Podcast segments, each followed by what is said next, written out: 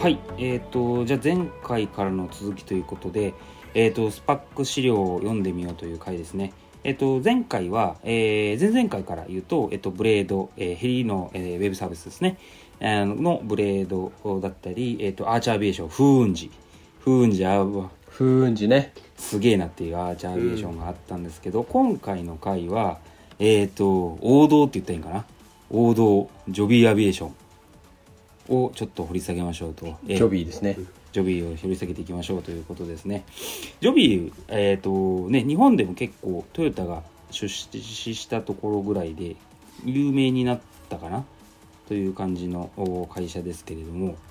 この辺もちょっとスパック資料の内容をちょっと掘り下げていこうかなというところで、えーと前回前々回とあのホーリー無双が続いておりますが、今回もホーリー無双、はい、そのさんでよろしいですか。ありがとうございました。じゃあざーっとざーっと基本情報ですね、はい、スパック資料から。じゃあえっ、ー、とジョビーの紹介ですね、えっ、ー、とやっていきたいと思います。えっ、ー、と先ほどあの王道みたいなのもありましたけど、おそらくこの イーブイトール の業界だとこの今回はあのスパックにはなってないので紹介したんですけど、こう多分ボロコプター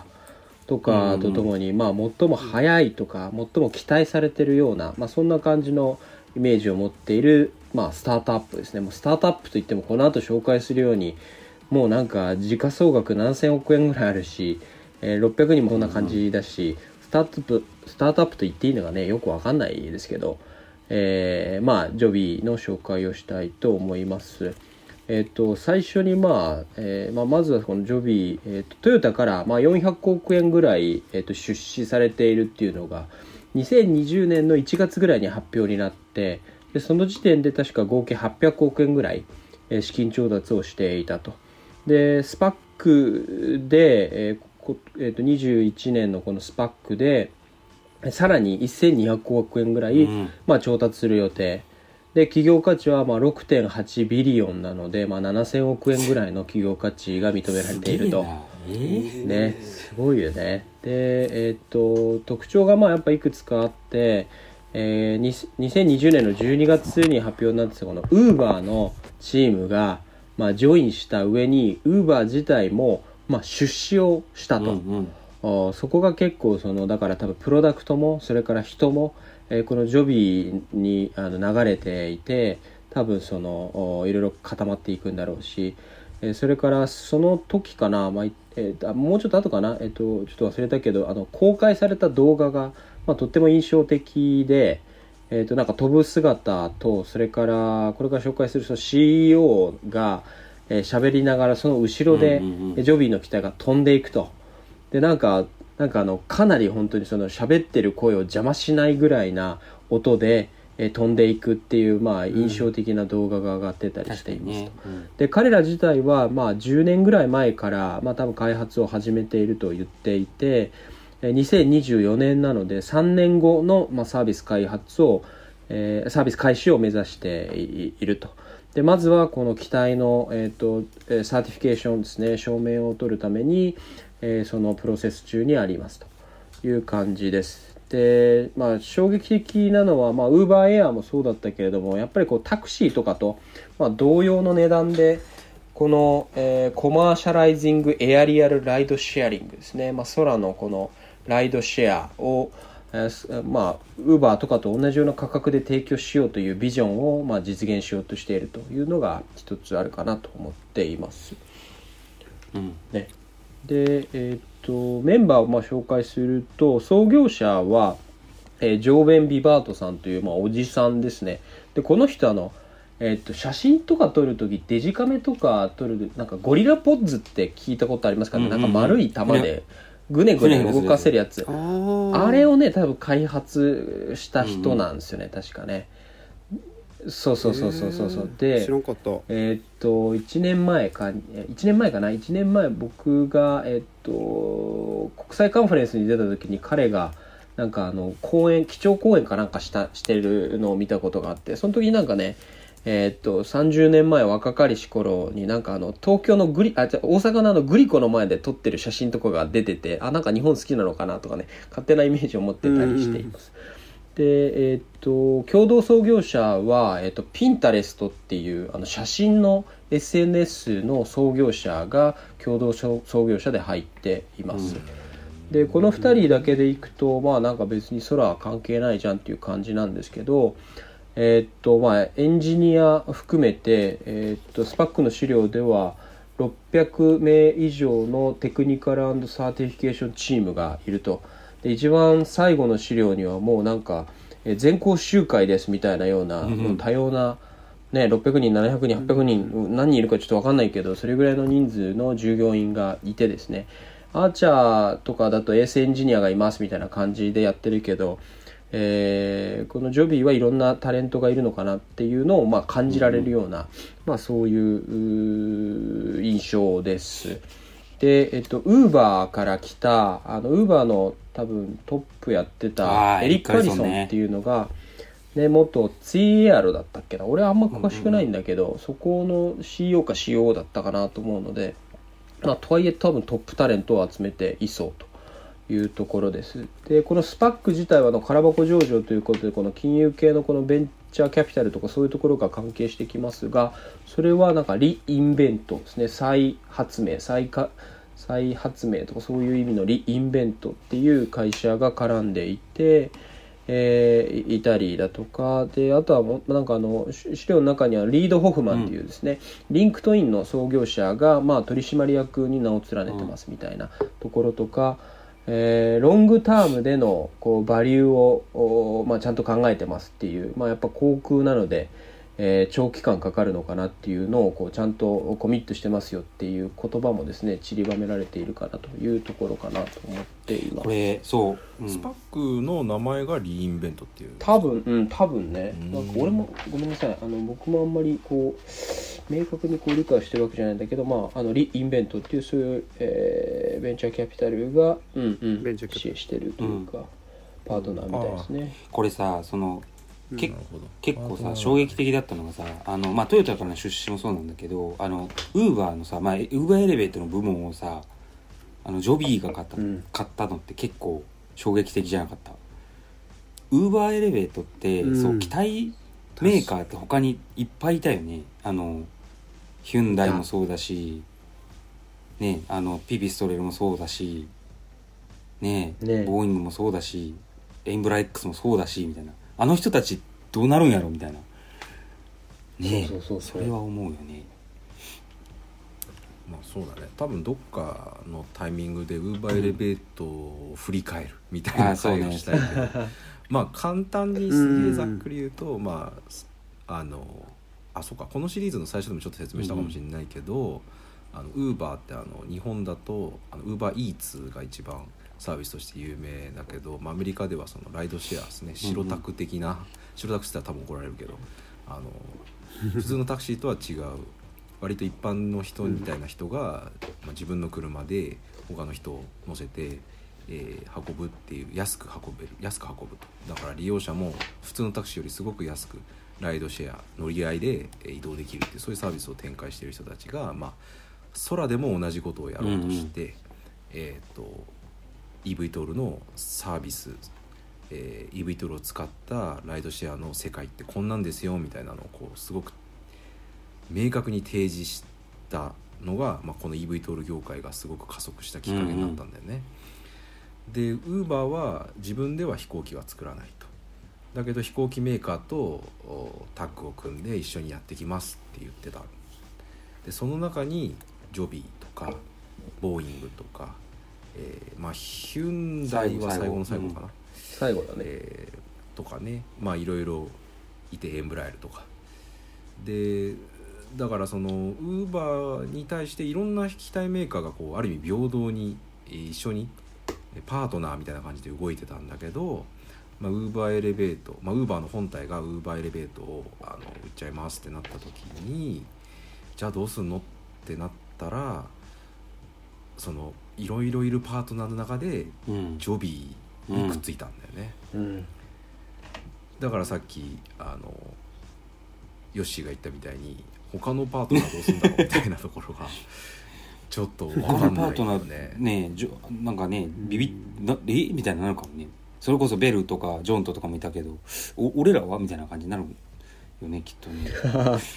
うん、そうだよね。チームごともうジョビーに合流しちゃってるから、うん、まあ普通に考えたらね、ウーバーがじゃあ他の機体メーカーと何かするかって言ったらしづらいよね。そうそう、だってさ、そのあれってさやっぱり マーズ の一環というか、あのアプリ系アプリ使ってあの Uber 使うとめっちゃ便利じゃんね。その便利さの延長線上で イーブイトール 乗れるみたいな売り買いを、そのジョビーしか乗れないとかになると、それはそれでちょっと困ったことになるかなみたいな。うん、そうだよね。そうね。初期の Uber エレベーターってやっぱりその、うん、もうリクワイアメントっていうか、あの航続距離とかさ、こっからここまでの距離ですみたいな具体的なあれがあって、それに向けてこう結構各機体メーカーもそのリクワイアメントに、要は性能に合うように頑張っていこうみたいなところがあったよね、うん、そうだね。そういう走りもあって結構大きなムーブメントやったら、なんか一気に状況が変わっちゃったみたいな、まあでも、うん、くっつくべきところとくっついたっていう見方もできるかもしれないね。うん、うんそうだよね。だからやっぱその市場というか事業の目線での、うんえー、と事業の目線から見た時にどういう機体だといいかっていうのを徹底的にやってきたのが Uber だから、あのそういう目線を持ってる人たちとその技術をこう積み上げてきた人たちが一緒になってやるっていうのはすごい強いなと思うね。強いよね。エリック・アリソンってあれよね、確か官民協議会来たよね一回ね。あれいっかいめいっかいめ来なかったっけ。そうなの。えごめん嘘だ。え来たあれ来なかったっけ。覚えてないな。来たよな。そんなのね。来た。あれウーバーのあれじゃなくて、ウーバーなんかアジアパシフィック、あごめん全然違うか。あの人は来たよね。ウーバーの時にアジアの人はだよね。ウーバー虎ノ門ヒルズかなんかでやってたウーバーのアジアパシフィックディビジョンのこの東京でもやりたいですみたいなののためのウーバーエレベート東京みたいなのやったけど、それ覚えてるけど紙教科でしたっけ。違うね違うねじゃあ違うねあ違う、うん、あまあいいか、ね、でも日本には来てたよ。日本には来てた。あそうそうそうそうそうそうそうあれえウーバーエレベート日本でもやったんだよね。そうかそうかそうだそうだそうだごめんごめん。結構東京もその空のねウーバーのあれには入ってたっていう話は、そうだね、入ってたっていうか候補として上がってたっていうのは聞いてたけどね、うん、その時ウーバーがそのアメリカ以外の都市を、まあ、今選んでますみたいになってて、うん、その選んでる都市候補の一つに東京が確か入ってたんだよね。そうそうそうそうで当時なんか小池都知事だっけかなんかがウーバーエレベータージャパンの動画が出てたんだけど、なんか出てたよね。そうそうえっと現地に来てたよ。あそうなんだ、うん、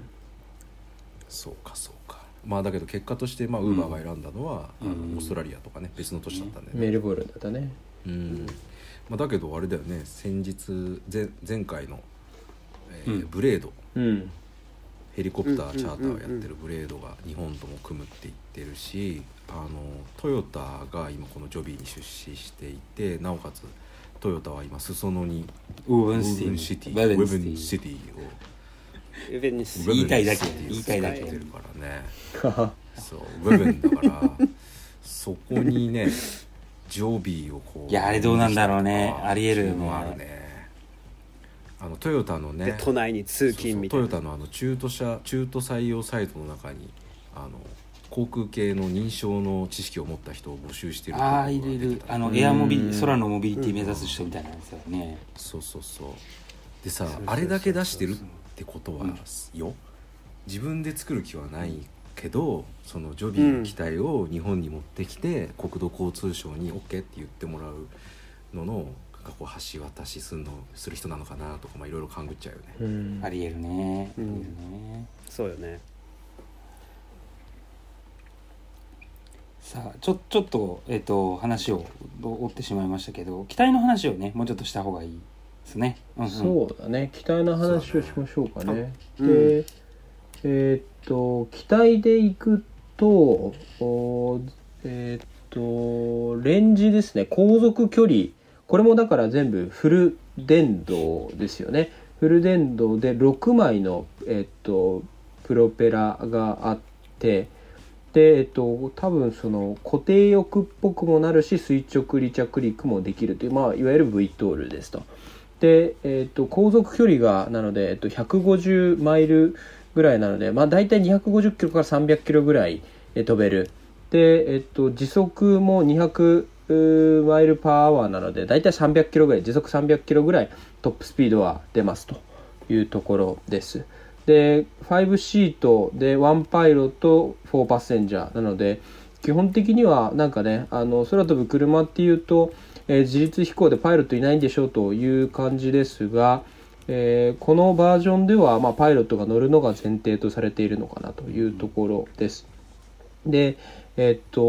騒音ですね、えー、っと空飛ぶ車何が違うのっていうと、要するに低ノイズだからこそ都市の方にも降りてこれるっていう、ここが多分一つポイントになるはずなので、そういうところでいくとろくじゅうごデシベルで、これはホ、ホバーしているときひゃくメーターぐらい離れたところでろくじゅうごデシベルって書いてあるので、えー、その次にはなんか、えーと、巡航してる時とかだとよんじゅうデシベルぐらいとか書いてるから、まあ、かなり静かなのかなと、えー、ヘリの半分ぐらい、ねね、デシベルでいくと、うん、半分ぐらいで、多分デシベルってあのマグニチュードみたいな感じで、エネルギーとしては多分もうちょっとこう対数なのか、ひゃくばいヘリより静かだみたいなことを彼らとしては言っています。そうだね、うんうんうん、なんかエネルギーベースで考えるとそういう単位で考えるとちょっと難しい、うんうんうんね、そうだよね、まあ、なんか彼らのそのスパック資料のじゅうよんページにそういうことが書いてあるんだけど、その絵だけで見るとあの想像しく人が喋ってるぐらいがろくじゅうデシベルで、それよりちょっと上ぐらいだよみたいな、そういう表記をしてるね、うんうん、で前回話したアーチャーが、うん、えっと確かクルーズあの水平飛行してる時に、えー、とよんじゅうごデシベルって言ってた、うんうんうんうん、でそれと同じ比較、同じ条件で比較してる数字が多分このよんじゅうデシベルっていう数字になるのかな多分、うん、あと ごひゃくメーター ディスタンスの、えー、水平飛行状態でよんじゅうデシベルだから、まあ、アーチャーよりすごく低い、うんまあ、すごくというかごデシベル低い数字を出してきてるね。ああそうか、低いんだねその分ね、うんうんうんあと俺ちょっとなんか写真でさ、先頭のヘッド部分にさ、ものすごいこう針みたいな棒みたいなのついてるじゃない、はあ、じゅうさんページとか、はあうんうん、これって何なの、うんうんうん、これはねあの多分試験機にしかつけないやつで、あの、うん、そのあたりの、 あの機体の前方の流速とかあの待機速度みたいなものとかを測ったりするためのものだと思う。合ってるかな。うんうん、試験用のピトー缶やね、うん、試験用のピトーなんだ。あの多分実験機やからやと思う。実用機は多分もうちょっとこれが短いのはちょろっとつくとは思うけど、ここほど長くないかな。速度測るあれやね、そう装備品というか、うん、ピトー的なものか。そうそう、えそうそう動動圧動圧を測るっていうやつやね。そうだね、確かに、うん、あのまあ、うん、試験機なんかにはこういう付け方をしてることが多いかな。多分ホンダジェットもね、うん、試験機見るとついてた気がする、ね、結構あれよ、ヘリの試験機はこの長いピトー缶も含めてつけるよね。そうね、うん、あそうなんだ。そうそうそう ジャクサ の実験航空機とかもつけるよね。あそうだね、このヘリコプターの、うん、そうつける、ね、ヘリコプターのうんそうで、まあ、あとやっぱ一番特徴的なのは彼らの機体はあのディルトローター形式っていって、うんうん、その回転翼あの、まあ、プロペラだよね。プロペラが垂直離着陸するときは、えっと、上に上向き空を向いてるんだけど、うんえっと、それがろくまい、さっきホーリーが言ってたみたいにろっこのプロペラがついてて、えー、それが、えー、水平飛行に移るときに少しずつこう水平方向にこう傾いていってで最終的には地面と水平方向に、えー、水力が出るような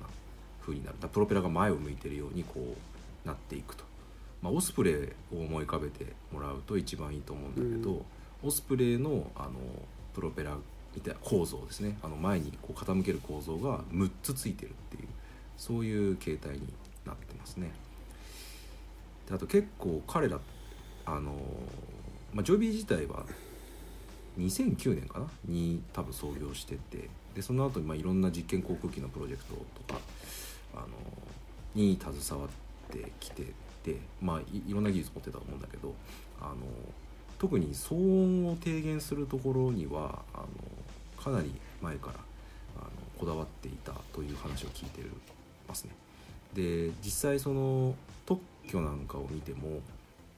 あのこのプロペラにいっこ の, プロいっこのローターにごまいのブレードがついてるんだけど、これの間隔を等間隔にしないようにしてあの周波数をあの少しこうばらかしたりとかして、うん、騒音を下げそのノイあの、まあ、音圧を下げたりとか、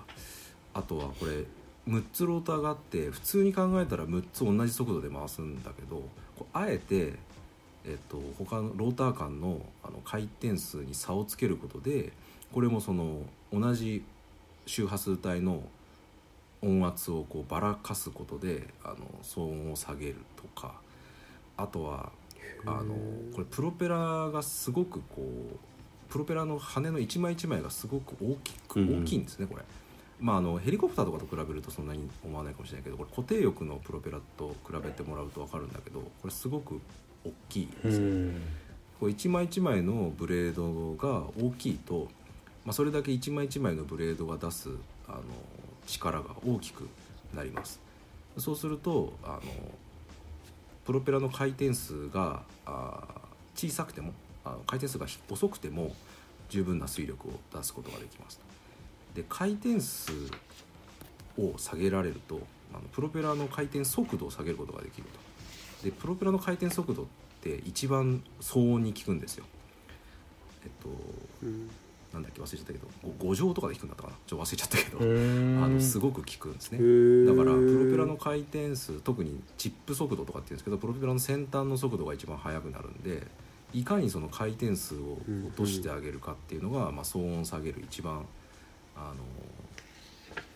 ストレートなやり方なんですね。だからこの機体はそのプロペラ の, あのいちまいブレードいちまいいちまいをすごく大きくすることで、えっと、かつあのいちローターにごまいのプロペラがついていることで、えっと、低い回転数でも十分な推力を出せるようにしてます。結果としてあの騒音を下げるようにしている、まあ、そういう機体だと思いますね、うん、これってだからピッチが変わるんだよね多分プロペラの。そうだね、プロペラ の, あの角度を変えられるようになってて、うんこれもまた騒音にすごく効くんですよ。その角度を、うん、あの立てれば立てるほど、まあ、なんていうかこう高速道路でさ、なんか窓からこう手出してこうやるじゃないですか、こう羽みたいにしてうにょうにょうにょってやって、はいはいはい、まあ、あの風上に手のひらを向けてこうみんなやるやつだね、あの、うん、お, お, お, パオパ的なオパ的な大体誰もがオパ的なね、まあ、あれであの手のひらをこう立てるといっぱいこう風を受けられるじゃないですか、力を、まあ、あれと一緒で、まあ、プロペラの角度を立てれば立てるほどいっぱい風を押せるんですよ。でいっぱい風を押せるってことはあんまり早く動かさなくても推力を出せるってことだから、立てれば立てるほどあの回転数を下げられるんだよねプロペラの、うんうん、だから結果として騒音を下げられると。で、まあ、もう一つは、うん、あのプロペラってそのえーっとねその垂直離着陸に使ってる時と、えっと、水平飛行で使ってる時で最適な一番効率のいいプロペラの角度っていうのは違うんですね、うんうん、なのでこういうその垂直離着陸の時も水平飛行の時も同じプロペラを使う、つまりティルトローターとか、えっと、ティルトウィングとか、まあ、そういう飛行機の場合は必ずあのプロペラのピッチ角度を変えられる飛行を入れないとあの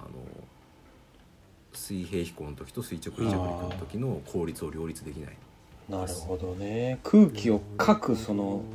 のが違うってことね。この プ, プールとかで ね, ね多分縦泳ぎする時と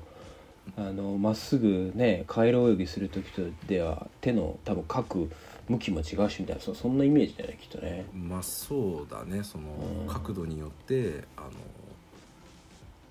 なんだろうな、書きやすか、まあ、空気の書きやすさが違うと、うん、で前進速度がある時の書きやすい角度とそうじゃない時の書きやすい角度が違うから、まあ、それぞれに合わせないといけない。まあ、逆にあのこの機構ってやっぱりあのメンテナンスのコストがかかってしまったりとか、機構自体が複雑になったりっていう、まあ、デメリットもあるんですよ、うんうん、重くなっちゃったりとかね、うんうん、あとこれあの、うん、結構プロペラの上についてるそのキャップみたいな部分、ジェットエンジンっていうスピナーとかっていうけど、あのうん、プロペラの上側というか前方をこう覆ってるやつがあるんだけど、うん、あのこういうところが、ね、とんがり帽子みたいなちょっと大きくなりがちだったりとか、まあ、まあいろいろデメリットあるんだけど、ただそれに勝るほど の, あのメリットがこういう、えー、ティルトローター機だと あ, のあるということですね。プロペラの角度を変えるということが、うんうん、回転数、ドローンみたいに僕らが考えるあの市販のドローンみたいに回転数でこう姿勢とかを制御するんじゃなくて、速度とかを変えるんじゃなくて、回転数もひょっとしたら一定なのかな、えっとね、ヘリコプターとかは一定なの。おそらくこのジョビあおそらくじゃないね、えっと、このジョビーの機体の場合は、えっと、かいこれドローンと普通のドローンと一緒で回転数制御ですね、うんうん、あ回転数制御、えっと、いろんなところに配置されてるプロペラの回転数をこう変えることで、そのプロペラが出す推力をえー、変えられると、うんうんうん、それによって機体のバランスを取るっていう、そういう、まあ、いわゆるドローンマルチコプターと同じ方式で、えー、機体の姿勢を保ってます、うんうん、でヘリコプターは、まあ、ヘリコプターの回でもちょっと話したけど、あのプロペラの角度をすごく素早く変えることで、あの一定の回転数でも姿勢をこう保つことができる、うんうん、そのプロペ機体を傾けたりする力をいちまいのプロペラで出すことができるっていうのが、まあえー、っとなんだっけヘリコプターなんだけど、えっと、このジョビーの機体は、うんえっと、ピッチを変えることできるんだけど、うん、すごくゆっくりしか変えられないはずなんだよね。だから機体の姿勢制御に間に合うような応答で多分ヒコヒコヒコヒコ変えられはしない、うん、ゆっくり変えられる。ただね、ちょっとこのジョビーの機体の面白いのはね、あのこれ特許に書いてあるんだけど、あの回転数制御もするし、あの機体の用ですね、用っていうのは機体のあの方向をこう変える方向の、うん、なんていうんだ、機体の顔正面というか顔が向いている方向をこうくるって回転させるっていう、うん、なんていうの、機体を真上から見た時にそう時計回りとか反時計回りに回るみたいなのをこれ用っていう方向を言うんだけど、この用を制御する時に、えっと、尾翼、お尻の翼にくっついてるあのローターの角度を変えることで要制御するっていうふうに特許に書いてあるね。うん、ごめん、もう一回言ってもう一回言って。なるほどね。もう一回言ってもう一回言って。どういうこと？面白い。どういうこと？あのスパックの資料、あ、これ前の回も言いましたけど、うん、あの今僕たちがスパックの資料を見ながらこう話してるんだけど、それはあのジョビースパック ピーディーエフ とかで検索すると出てくるんで、うん、ぜひ皆さん見ていただきたいんですけど、まあそれのじゅうさんページを見るとですね。ジョビーの機体を斜め前から見てる写真があるんだけど、あの後ろの方のローター、一番後ろにふたつローターがついてるんだけど、はいはい、あのプロペラがね、えっと、このプロペラをの角度をこう変えるとあの両方向の力が出るっていうのは分かるかな。えっとあこれはね、ベクトルがかなり説明するのはかなり至難の技なんだけどあの、まあ、真上を向いてるプロペラを少し角度をつけてあげると、うんまあ、そうすると前進方向の力が出るよね、うん、そのローターからは、うん、でその前進方向の力が機体の重心からある距離を、えー、持って、えーまあ、その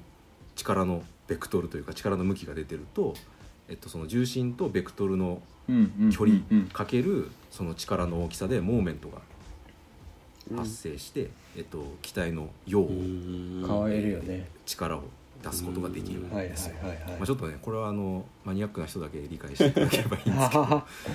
の普通マルチコプターの要制御ってあの回転数を変えることでやるんですね。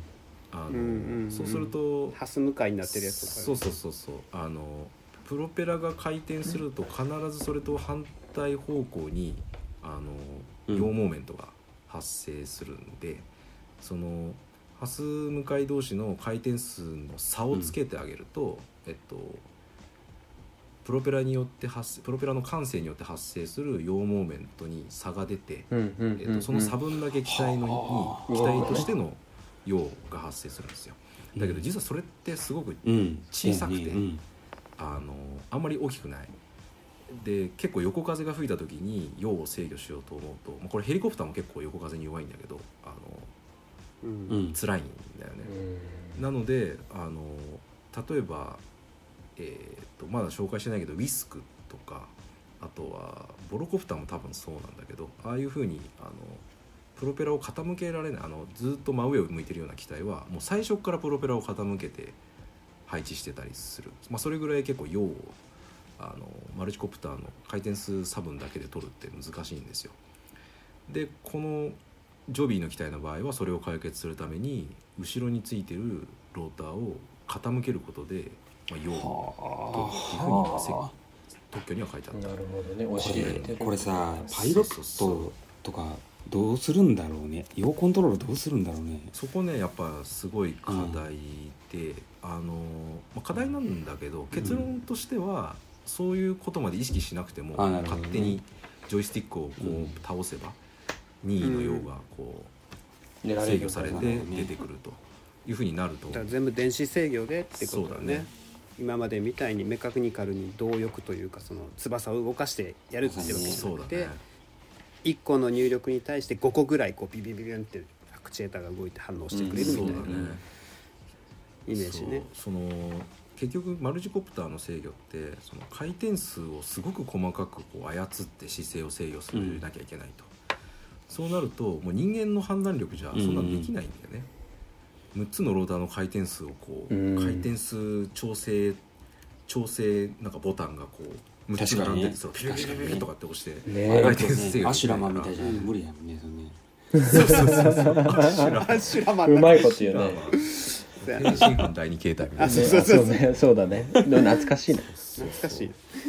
だからどっちにしろそのコンピューターを介した制御にはなると、うん、だそのコンピューターを介した制御の結果として、えっと、コンピューターが、えっと、お尻のローターをか